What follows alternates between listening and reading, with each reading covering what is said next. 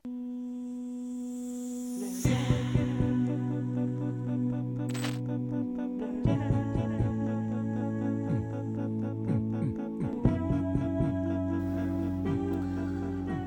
ลามอะลัยกุมวะราะห์มะตุลลอฮิวะบะเราะกาตุฮ์ผมรุดอัลมัดสมาดีมาจับตาสถานการณ์ปาเลสไตน์อย่างใกล้ชิดนะครับ ซึ่งวันนี้เป็นวันจันทร์ที่ 29 เดือนมกราคม พุทธศักราช 2567 นะครับ วันนี้น่าจะเป็นวันที่ร้อย กับ 13 วันของการทำสงครามที่ยิวก่อการร้ายได้ประกาศกับพี่น้องชาวปาเลสไตน์ที่ฉนวนกาซาทุกวันที่ผ่านไปเนี่ยและทุกวันที่จะถึงเนี่ยมันก็ล้วนเป็นการพิสูจน์ถึงความอมหิตโหดร้ายของยิวก่อการร้ายต่อมนุษยธรรม พี่น้องดูภาพนี้นะครับ แล้วต้องอธิบายเป็นภาพเก่านะครับ เกิดขึ้นเมื่อสัปดาห์ที่ผ่านไปแล้ว ขอโทษนะครับ อันนี้นะครับเป็นภาพที่เกิดขึ้นเมื่อสัปดาห์ที่ผ่านไปแล้ว เป็นเด็กสองคนพี่น้องกันนะ คนหนึ่งนะครับ ในมือข้างหนึ่งเขาถือธงขาวนะซึ่งคนที่อนอนถูกทับอยู่เนี่ยนะก็คืออผู้เป็นน้อง ซึ่งครอบครัวที่เด็กสองคนนี้เนี่ยเป็นสมาชิกในครอบครัว ถูกล้อมในพื้นที่ที่ฉนวนกาซาแห่งหนึ่งนะ แล้วก็มีทหารยิวก่อการร้าย ซึ่งเป็นปืน sniper ที่คอยเฝ้า พื้นที่นั้นๆนะฮะปรากฏว่าชาวบ้านเนี่ยได้คุย กับทหารยิวก่อการร้ายบอกว่าได้ให้มาตรวจสอบได้เลย เราไม่มีอาวุธไม่มีอะไรเราขอลี้ภัยจากพื้นที่เนี่ยเราจะไปทางใต้ตามที่ทหารได้ประกาศ ให้ชาวปาเลสไตน์เนี่ยได้ทิ้งพื้นที่ทางภาคเหนือภาคกลางแล้วก็ไปทางใต้ ทางทหารเนี่ยก็เลยส่งเสียงบอกว่าให้ให้ถือธงสีขาว แล้วก็เดินเส้นทางนี้ถนนนี้เดินสามถนนนี้ไปตรงเลย เด็กคนแรกนี่ที่ออกมานี่ก็คือคนน้องเนี่ยที่ใส่เสื้อสีดำที่ถูกทับนี่นะได้ถือธงธงสีขาวเนี่ยแล้วก็เดินพอเดินไปแล้วนี่สักพักหนึ่งสไนเปอร์เนี่ยได้ยิงเด็กสังหารเด็กคนนั้นนะคนน้องนะ คนพี่เนี่ยก็ด้วยสัญชาตญาณของความเป็นเป็นพี่กับน้องนี่นะ ก็เลยวิ่งไปดูน้องนี่ล้มทำไมนะ พอวิ่งไปเนี่ยก็สไนเปอร์เนี่ยก็ยิงพี่ไปอีกคนหนึ่งนะ แค่นั้นแหละครับ ทางสมาชิกครอบครัวทุกคนแล้วก็มีหลายครอบครัวที่อยู่ในจุดนั้นในชุมชนนั้นนะครับ ก็ไม่กล้าที่จะออกไปไหน ซึ่งมีหลายพื้นที่ในฉนวนกาซาที่ถูกล้อมด้วย ทหารยิวก่อการร้าย ที่โดนข้อหาจากศาลยุติธรรมระหว่างประเทศเป็นที่เรียบร้อยแล้วนะครับว่า เป็นทหารที่ล้างเผ่าพันธุ์ สังหารหมู่ล้างเผ่าพันธุ์ อันนี้เป็นข้อคอรหาที่จะเป็นฝันร้ายสำหรับรัฐบาลยิว ติดอยู่กับยิวในอีกหลายปีนะครับ กว่าจะหลุดพ้นจากข้อคอรหานี้ เดี๋ยวเราจะกลับมารายงานข่าวเรื่องนี้ นี่นะเป็นข่าวเลวร้ายจากสัปดาห์ที่ผ่านไปแล้วเนี่ยข่าวเก่านิดนึงนะครับ แต่ผมมารายงานให้พี่น้องได้รับทราบ เพื่อยืนยันในสิ่งที่ศาลยุติธรรมระหว่างประเทศเนี่ยได้ประกาศ นี่อีกข่าวนึงนะครับ ให้เห็นว่ามันไม่ใช่ความอำมหิตโหดร้ายของทหารยิวอย่างเดียวไม่ แม้กระทั่งยิวพลเมืองนะประชาชนยิวทั่วไปเนี่ย ภาพที่พี่น้องเห็นนี่นะครับ ทางจาซิเราได้รายงานบอกว่า นี่คือด่านอบูซาลิมกรมอบูซาลิม ซึ่งเป็นด่านอยู่ฝั่งระหว่างกาซากับอิสราเอลไม่เกี่ยวกับด่านราฟานะราฟาเนี่ยระหว่างเป็นด่านระหว่างอียิปต์กับกาซาอันนี้เป็นด่านระหว่างกาซากับอิสราเอลซึ่งด่านนี้เนี่ยเป็นอีกด่านหนึ่งที่ยิวเนี่ยจะต้องอนุญาตให้ความช่วยเหลือนานาชาติได้ผ่าน ซึ่ง ด่านนี้ก็จะมีรถบรรทุกพวกหกล้อสิบล้อเนี่ยบรรทุกความช่วยเหลือยาอความช่วยเหลือด้านสิทธิมนุษยธรรม วันละสี่คันไม่เยอะนะวันละสี่ห้าคัน จะต้องผ่านจากด่านนี้ อันนี้ด้วยการรับปากของเนเธานยาฮูนายกรัฐมนตรีของอิสราเอลเนี่ยว่าเขาจะอนุญาตให้ความช่วยเหลือด้านสิทธิมนุษยธรรมที่มาจากนานาชาติ มาจากอเมริกามาจากยุโรปมาจากสหประชาชาตินี่ก็จะผ่านด่านนี้ ปรากฏว่าคนที่มาประท้วงนี่นะเนี่ยที่พี่น้องเห็นเนี่ยนะคือยิวยิวที่มาประท้วงในด่านนี้เนี่ยไม่อนุญาตให้เรือให้รถบรรทุกเนี่ยได้นำความช่วยเหลือจากจากด่านเนี่ยเข้าไปที่กาซาประท้วงกันสี่วันนะรถเข้าไม่ได้เลยนะครับ รถเข้าไม่ได้รถความช่วยเหลือส่งเพราะอะไร เพราะยิวนี่ไม่ใช่ทหารแล้วนะ อันนี้ยิวพลเมืองทั่วไปนี่มาประท้วง กีดกั้นไม่ความช่วยเหลือเข้าไปหาพี่น้อง ชาวกาซาเหตุผลคืออะไร เขาบอกว่าเราต้องกดดัน ชาวกาซาทั้งหมดเลย ทั้งคนบริสุทธิ์ไม่บริสุทธิ์ ชาวกาซาไม่มีคนบริสุทธิ์ เราต้องกดดันเขาทั้งหมดเลยเนี่ยเขาจะได้ปลดปล่อยตัวประกันชาวยิว ที่อยู่ที่กาซาสรุปสรุปต้องทำอะไร นี่จาซีรอได้บอกว่า ทางทหารยิวนะ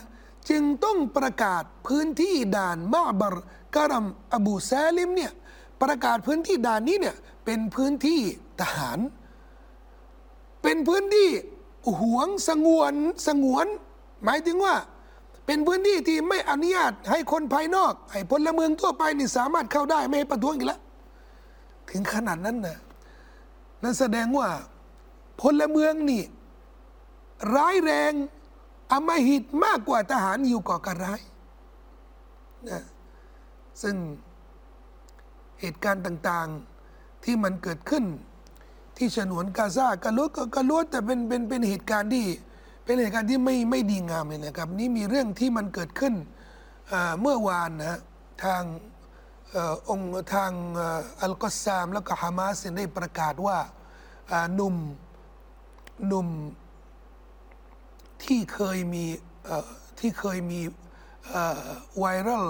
หรือมีวิดีโอที่ออกมาจากก็อซซามเนี่ยว่าเขาสามารถยิงบาซูก้า หรือยาซีน 105 เนี่ยทำให้รถถังเนี่ยได้เผาไหม้หมดเลยเนี่ยแล้วเขาด้วยความดีใจนี่ก็กระโดด นะกระโดดกระโดดสูงเลยกระโดดสูงพร้อมคำว่าวิไลวิไลนี่แปลว่ามันไหม้ไปแล้ว ซึ่งกลายเป็นไวรัลเป็นเป็นเทรนด์ที่คนทั่วโลกเนี่ยชอบแล้วก็แชร์กันมากมาย คนนี้นะครับหนุ่มคนนี้เนี่ยชื่ออาฮิดอบูซิตตาเนี่ยได้เสียชีวิตถูกสังหารจากทหารยิวเรียบร้อยแล้ว ผมว่าโชคดีเป็นเยาวชนคนหนึ่งที่อุทิศชีวิต ในหนทางอัลลอฮ์ได้ทำจิฮาดต่อสู้ในหนทางอัลลอฮ์แล้วก็ได้ในสิ่งที่ตัวเองปรารถนา ได้เป็นชาฮีดตามที่ตัวเองได้ปรารถนานะคนเหล่านี้นะก็คือคนที่โชคดีในสายตาของผู้ศรัทธาทั่วโลกนะครับ แต่ฝ่ายของทหารยิวเนี่ยก็ไม่ใช่ว่าจะสุขสบายนะครับ ฝ่ายทหารของยิวเนี่ยเขาก็ต้องประสบกับความทุกข์อย่างหนักหน่วงทุกวันเลยนะ ล่าสุดนี่นะฮะ นี่ทางโฆษกของทหารยิวก่อการร้ายได้ประกาศว่าตั้งแต่เริ่มสงครามภาคพื้นดินตั้งแต่เริ่มสงครามภาคพื้นดินจนถึงวันนี้เนี่ยผู้บาดเจ็บทหารที่บาดเจ็บเนี่ย 2,765จาซีราได้เอาเอาข้อมูลของโฆษกโฆษกทหารยิวเนี่ย ครั้งนี้เนี่ย แล้วก็เอา ในในเนื้อเนื้อข่าวเนี่ยเนื้อข่าวเนี่ยเขาบอกว่าเอาเอ่อแถลงการของกระทรวงกลาโหม ก่อนหน้านี้นี่ว่าคาดอันนี้เป็นแถลงการอันเดียวของกลาโหมนะอันนี้ของทหารนะเขาจะมีแถลงการทุกทุกวันทุกวัน อันนั้นของกลาโหมนี่นานที่จะออกแถลงการกลาโหมนี่เคยออกแถลงการว่าผู้บาดเจ็บเนี่ยผู้บาดเจ็บคาดว่าจะน่าจะเกินกว่า 12,000 คน จาซิรอจึงเอาตัวเลขสองตัวเลขนี้เนี่ยมาชนกัน ให้เห็นนะฮะว่าข้อมูลที่ทหารยิวเนี่ยได้นำเสนอเนี่ยมันชนกัน มันไม่ตรงกัน จากตัวเลข 12,000 กว่าคนเนี่ยมาถึงตัวเลขเนี่ย2,700 กว่าคนเนี่ยคือผู้บาดเจ็บ ผู้บาดเจ็บอย่างเดียวนะ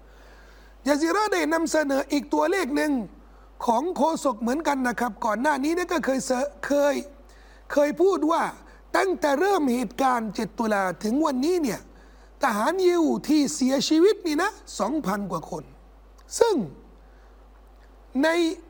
บริบทของการทำสงครามเนี่ยคนบาดเจ็บเนี่ยจะต้องมากกว่าคนที่เสียชีวิตเนี่ยหลายเท่า แต่นี่บอกว่าคนเสียชีวิตทหารยิวเสียชีวิต 2,000 กว่าคน และคนบาดเจ็บสองพันกว่าคน มันไม่ make sense นะครับ มันไม่ มันไม่แฟร์ไม่ไม่ไม่ยุติธรรม เป็นไปไม่ได้นะ อันนี้มันมันมันก็เลยเป็นตัวพิสูจน์นะครับว่า ข้อมูลของทหารยิวเนี่ยที่มันชนไปชนมา แล้วก็ไม่ไม่ไม่น่าเชื่อถือ แสดงว่าข้อเท็จจริงของความเสียหายของยิวเนี่ยเขาต้องการปกปิดอย่างแน่นอน และล่าสุดนี่นะครับ ทางทหารยิวเนี่ยได้ประกาศถอนออกองพลสองกองพล จากคอนยูนุส ซึ่ง อยู่ในภาคกลางของฉนวนกาซานะการที่ประกาศว่าถอนทหารสองกองพลในพื้นที่ที่เขาบอกว่ากำลังเคลียร์พื้นที่นี้ให้ขจัดฮามาสไม่ให้มีฮามาสในพื้นที่นั้นแสดงว่ายิวกำลังประสบกับปัญหา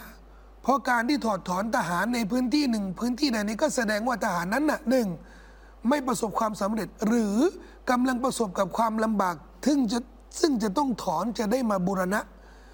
ให้ทหารมาพักผ่อนให้มาซ่อมแซมอาวุธ ให้มาเสริมพลังไอ้ไอ้บำรุงเอ่อเสบียงอะไรต่าง ๆ นี่แต่นี่ทั้งหมดนี่มันชี้ให้เห็นนะครับว่าภาคพื้นดินของทหารยิวเนี่ยในฉนวนกาซาเนี่ยไม่ประสบความสำเร็จ อีกอย่างหนึ่งที่พิสูจน์ให้เห็นว่า ที่ทหารยิวทำมาตลอดนี่นะครับ ไม่ประสบความสำเร็จ หนังสือพิมพ์มาอาริฟเป็นหนังสือพิมพ์ของยิวที่ประเทศอิสราเอลนี่นะครับเขาบอกว่ารัฐบาลอิสราเอลเนี่ยกำลังกังวลอย่างมาก เนื่องจากว่า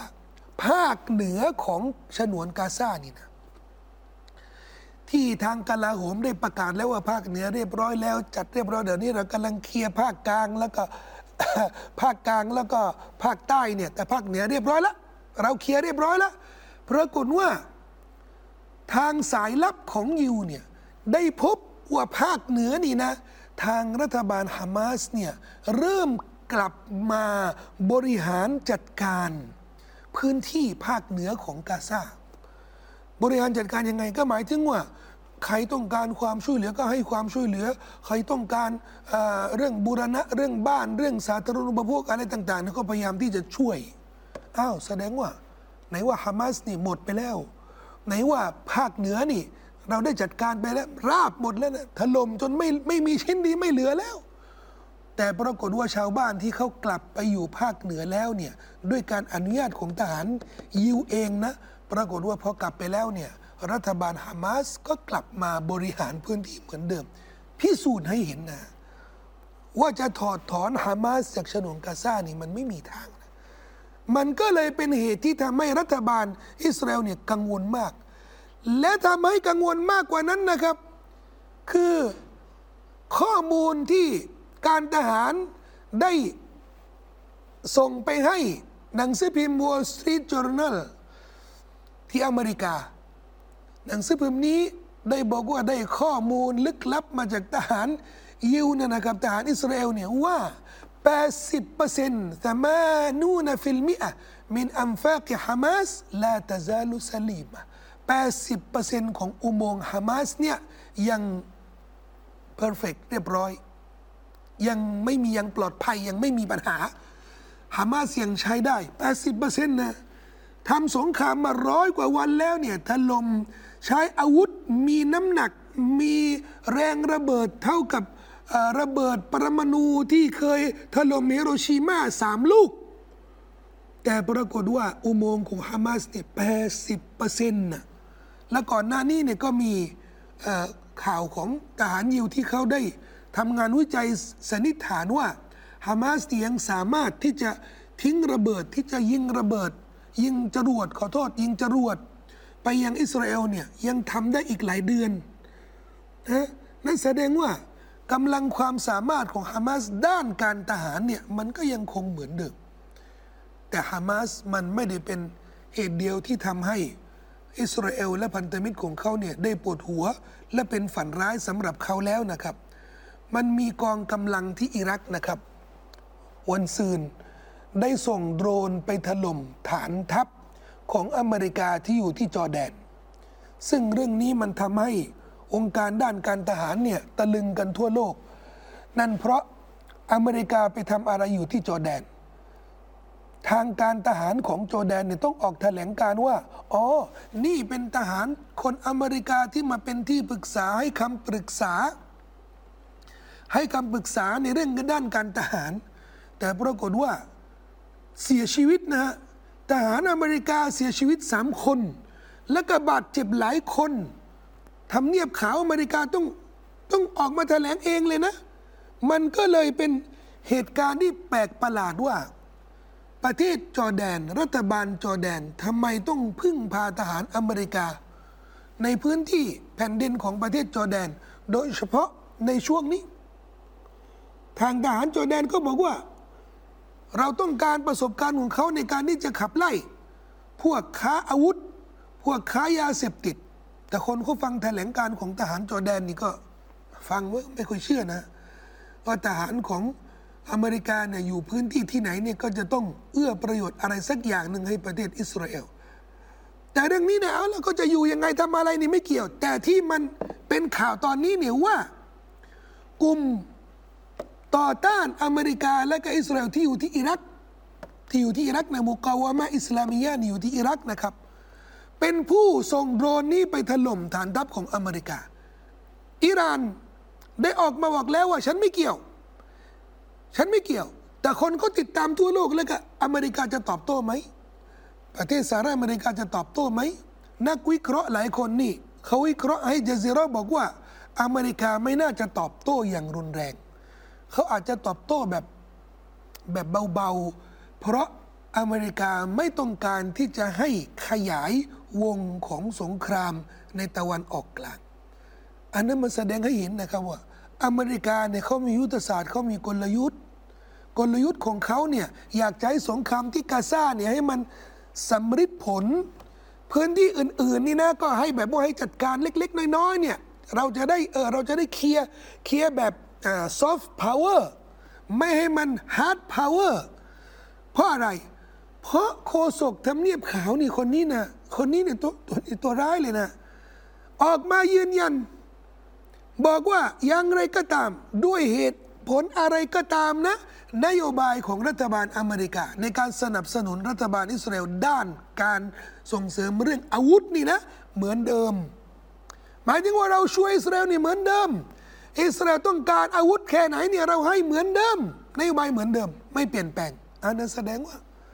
สหรัฐอเมริกาไม่ใช่อย่างที่คนบางคนนะครับเข้าใจว่าเขาก็พยายามที่จะบรรเทาสถานการณ์ที่จะลดลดความโหดร้ายของอิสราเอลเนี่ยไม่จริงเลยนะแต่กี้นี่ผมก็ดู วิดีโอของแคนดิเดตของพรรคริพับลิกันที่จะขึ้นเลือกตั้งประธานาธิบดีทุกคนนี่เสนอนโยบายของเขาอะนะ ทีนี้พิธีกรเนี่ยเขาเขาถามแต่ละคนเนี่ยนโยบายเกี่ยวกับกาซาทั้งสี่คนเนี่ยที่เป็นแคนดิเดตที่กำลังแข่งกันนะจะได้จะได้ขึ้นเป็นแคนดิเดตรัฐมนตรีไอไอรัฐประธานาธิบดีอะนะแต่ละคนเนี่ยบอกว่า